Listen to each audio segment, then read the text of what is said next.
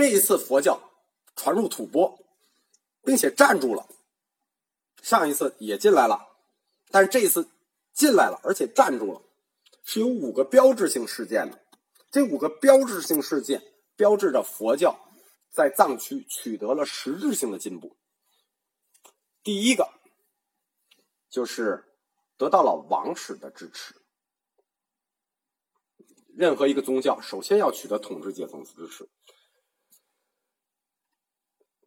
藏王妃就是赤松德赞的妃子，叫莫卢氏，她出家了，就是藏王妃自己出家了啊。而且她出家了之后还铸了一口大钟，并且在桑耶寺为这个事儿还立了一个碑。这两个遗迹，就这口大钟和桑耶寺的碑，这两个遗迹现在都在。我们一到桑耶寺一进去就能看见，叫桑耶蒙氏碑。第二件就是说，第一得到了王室的支持，第二个什么呢？你你传进来了，是你建了一座寺，这个寺就是桑耶寺。桑耶寺建在拉萨的东南，雅鲁藏布江的北岸。就是今天的泽当地区，它建的历史年代非常好记，就是公元七百七十九年。为什么说好记呢？因为剑南春酒有一种就叫剑南春七七九嘛。剑南春酒宣称自己是公元七七九年就出现了在唐朝，这个广告电视很多，其实也很扯淡啊！大家知道，这个蒸馏酒是蒙古人发明的，那根本不可能。桑耶寺是一个三层寺。它在这个建筑艺术上非常独特，它的下层是藏式建筑结构，里面的雕像、塑像是藏族人的样子；它的中层是汉族的样式，中间的雕像是汉族人的样子；上层是印度式建筑，塑像全部是这个印度人的模样。它这个。说实话，它这个建建筑行为艺术也很有意思啊，这个有点超现代。它反映了，其实它是想反映三种这种文化形态在藏族这个新兴佛教里头的这么一种一种结构，是一种非常独特的结构。底下是我们藏族，中间是你们汉族，最上面是印度。这个桑耶寺的名字啊，来源很有意思，因为这个地儿本身不叫桑耶，这个地儿叫泽当嘛。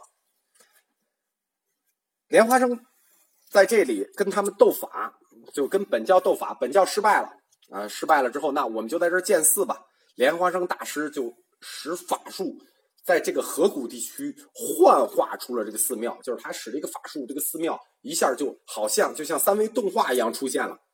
当时这个这个赞普赤松德赞一看，就大叫一声“桑耶”，藏语里就是说这个牛逼，不可想象。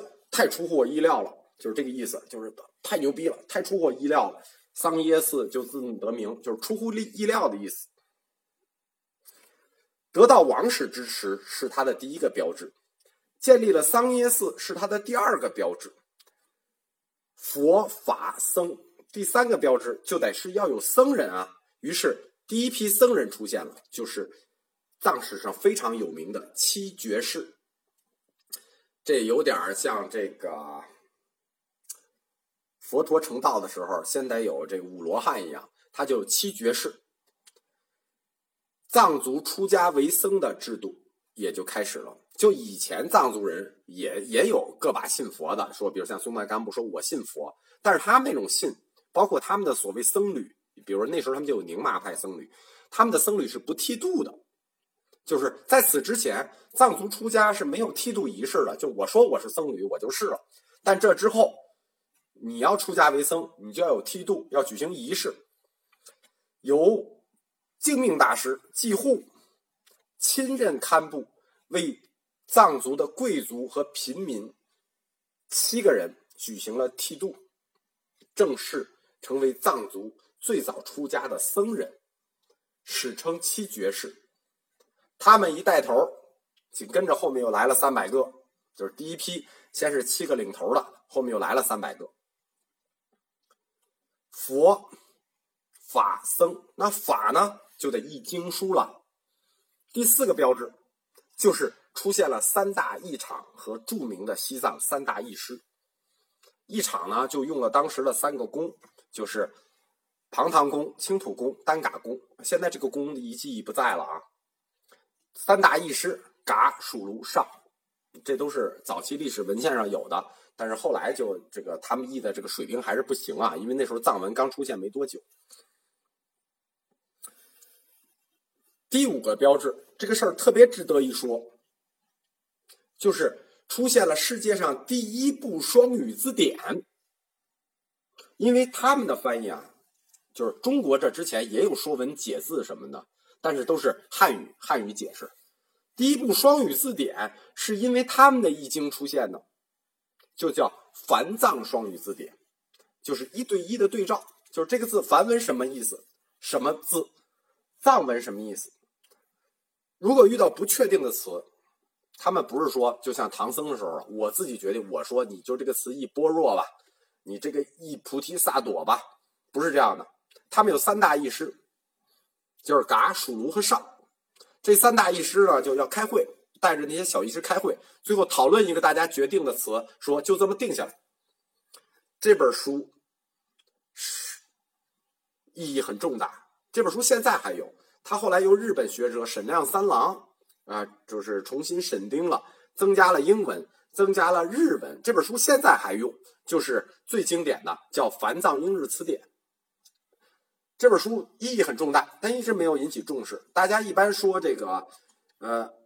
二次传入吐蕃的时候，标志性事件一般就是说建了寺，有七绝世，佛法僧嘛。佛第一次就来了，这次法译了经，僧有了，然后得到了王室支持。大家都忽略了这个，还有更重大的事情，就是出现了这个第一部双语词典，现在是四语词典。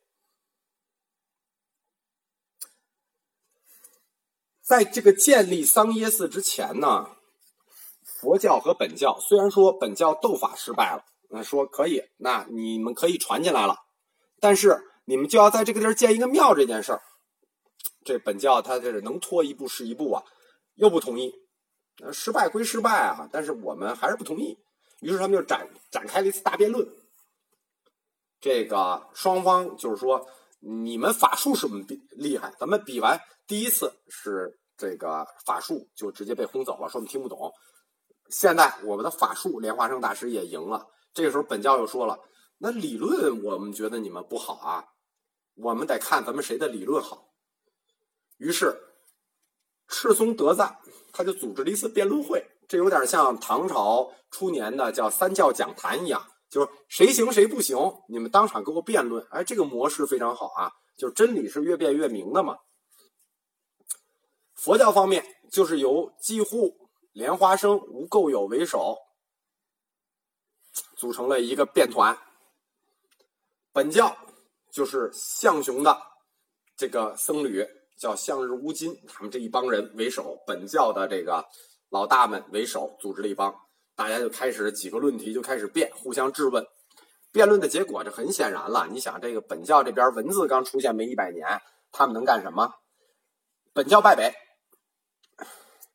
赞普宣布佛教有理，本教无知，给本教徒指出三条路，说你们这个你看这个施法你们没戏吧？辩论说真理你们也没戏吧？我给你们三条路吧。第一条路。改信佛教，当佛教僧人，那有一帮这个这个这个，要不然就是内心真服了，要不然就是软骨头，那就走了这条路了，就改信了佛教了。第二个就是你放弃宗教职业，你以后别做本教教徒了，你那个去做老百姓，你不能再做教徒，不能从事宗教职业了。那有一帮人就比较硬气啊，就是我就我就不干了，我就当老百姓了。还有一条路，就是不愿意改教，你也不愿意做平民，就是我还得去施法，我还得干这事儿。行，流放哪儿远流放哪儿。所以这就是后来，当然了，他不能说你流放到唐朝去啊，他跟唐朝是接着的啊，他只能流放到边境去。就是对于他来说，哪儿远是哪儿。对于拉萨来说，他就给流放到四川。今天我们要看这哪叫流放啊？这日子比他好过呀，但当时就叫流放了。所以说，这就是后来为什么本教出现在川藏啊、青藏啊边境线，就是说什么黄龙啊、什么九寨沟啊，在这里是当时是被流放到这儿。本教的书、经典、佛像全部拉来焚烧或者埋掉，从此禁止流通。为了巩固，就是赤松德赞，为了巩固他这一次取得的胜利啊，他采用了一种传统的西藏模式来巩固自己的胜利。哪种模式呢？这古代非常简单啊，歃血为盟啊，盟誓，就是我我就通过盟誓来巩固我的胜利。这是一种非常庄严的仪式啊，就是古代人这个还是比较重视，就是我们一个唾沫一个钉儿，是这发了誓的事儿，我们不能改。在桑耶寺。举行过两次盟誓，所有这个结盟者呀，就包括贵族啊，就是你们参与的这些事儿的人，就是包括上层贵族统治阶层，包括这个军队啊，军队的首领啊，都要向神宣誓。啊，这事儿也很有意思啊。他们虽然信了佛教了，但是他们还要向他们自己传统的本教神去宣誓。比如说，你按说他你都佛教了，你应该向佛陀宣誓。不，我们向我们自己原来的神宣誓，常信三宝，奉行佛法。歃血为盟，每人扎自己一刀，流了血，喝完了就盟誓了，对着自己的神盟誓了。然后呢，把盟誓的这个文章用这个金针儿和银针儿，就拿金子画了和水银画了，一式几份儿，写完几份儿，搁在匣子里，分别不同的地方保存。然后这个盟誓的铭文就刻在这个石碑上。这个碑特别有意思啊，这个碑是个四面碑。啊，当然了，它没有正四面啊，它中间还是薄一点的。四面碑，两面刻这个蒙氏的文章，这个侧两面所有蒙氏人的名字也刻上，就是你别回头抵赖，把你名字都刻上，有点像那个什么似的，就是这这这正反两面是这个蒙氏，侧面两面是这个蒙氏人，这个就是历史上著名的叫桑耶大士。就是桑耶这个地方发发的大誓啊，桑耶大誓，从此标志着佛教进进入了吐蕃的统治集团，成为了具有统治地位的宗教。基护大师就是精命大师，呃，这三杰中的这个精命大师，这个胜利以后啊，没有享受到胜利果实，他很快就死了。但是大家别忘了，这个净命大师是瑜伽中观派的，所以说禅宗或者是汉地禅宗的这一系，在藏地就有了很大的发展。这个桑耶寺里头是有专门的禅那部的。大家不了解这个印度的寺庙和这个包括这个西藏的寺庙啊，它跟这个汉地寺庙不一样，它比较宽容。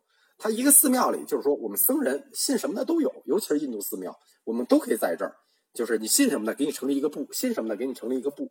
桑耶寺有一个专门的禅那部。当时在吐蕃，禅宗的势力和密宗是相等的。净明大师是禅宗的，那个莲花生是密宗的，他俩势力是相等的。禅宗主张的是什么？大家别忘了，禅宗主张的是顿悟，叫顿悟禅宗嘛。顿悟这种顿悟就受到这个婆罗门僧。就是婆罗门出身的这帮佛教徒的强烈反对，为什么呀？你在这些婆罗门僧都是印度来的啊，印度来的佛教高僧，婆罗门高僧就受到这些高僧们的反对，就顿悟受到了高僧反对。为什么？因为顿悟这个事儿啊，是有利于徒弟，不利于师傅的事儿。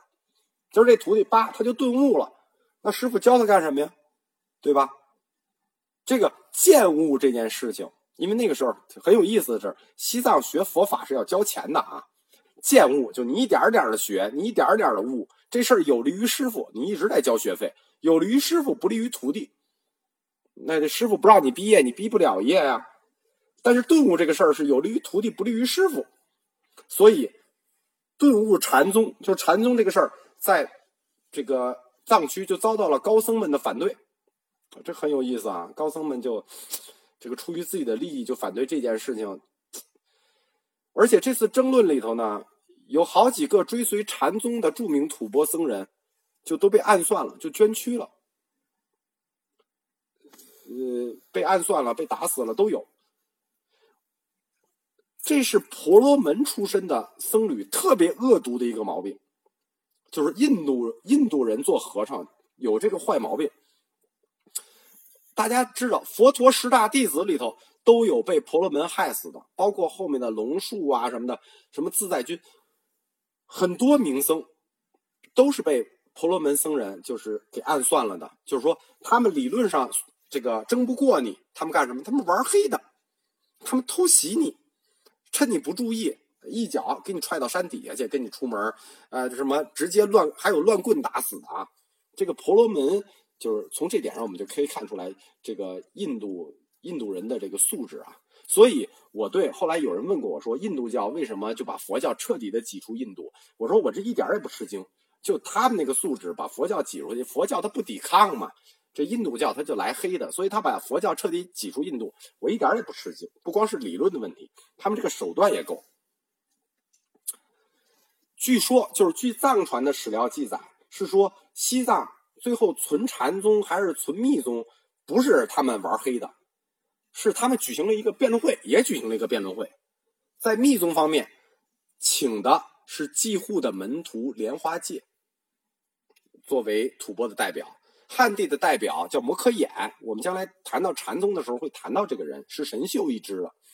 辩论的结果是禅宗一派失败了，被迫返回了内地。这事儿一听就不靠谱，因为藏地的禅宗就是净命大师自己带过去的，然后他的门徒莲花戒来了，说我要把禅宗轰掉，这可能吗？师傅去刨呃，徒弟去刨师傅，这事儿不可能。因为这次禅宗失败了，赤松德赞就下令，从此以后汉地佛教的经典一概禁止在藏地流通，从此吐蕃人再不学汉地佛法。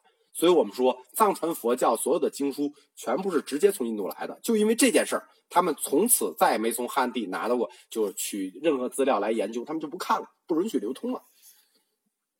就是这次禅密的记录，汉文资料里也是有记录的啊。这个摩诃衍他们回回来被人黑了，他们不可能不吱声我们讲禅宗史上的时候会讲到这一段，说这个就是藏传的僧侣，就是我说的那帮印度人勾结了当地贵族，使了非常不光彩的手段。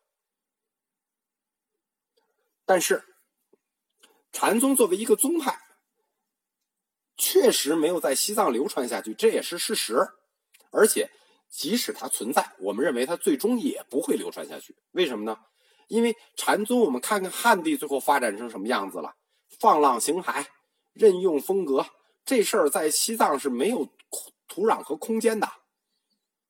但是，禅宗的很多思想被藏传佛教吸收了，尤其是被宁玛派吸收了。宁玛派的大圆满法以及噶举派的大手印法，都。是禅宗的那种放下屠刀、立地成佛的思想，而西藏密宗宣扬的寄身成佛，其实跟禅宗所讲的顿悟成佛，它意思是一致的，没什么区别，就是呃一种廉价快速的成佛法嘛，就是立刻成佛。而且，禅宗和密宗他们的理论都是两部分构成的，就是。般若和唯识、大乘空观和瑜伽行派，他们都是由这两部理论构成的，他们基础完全一致，所以他们的方向也是完全一致的。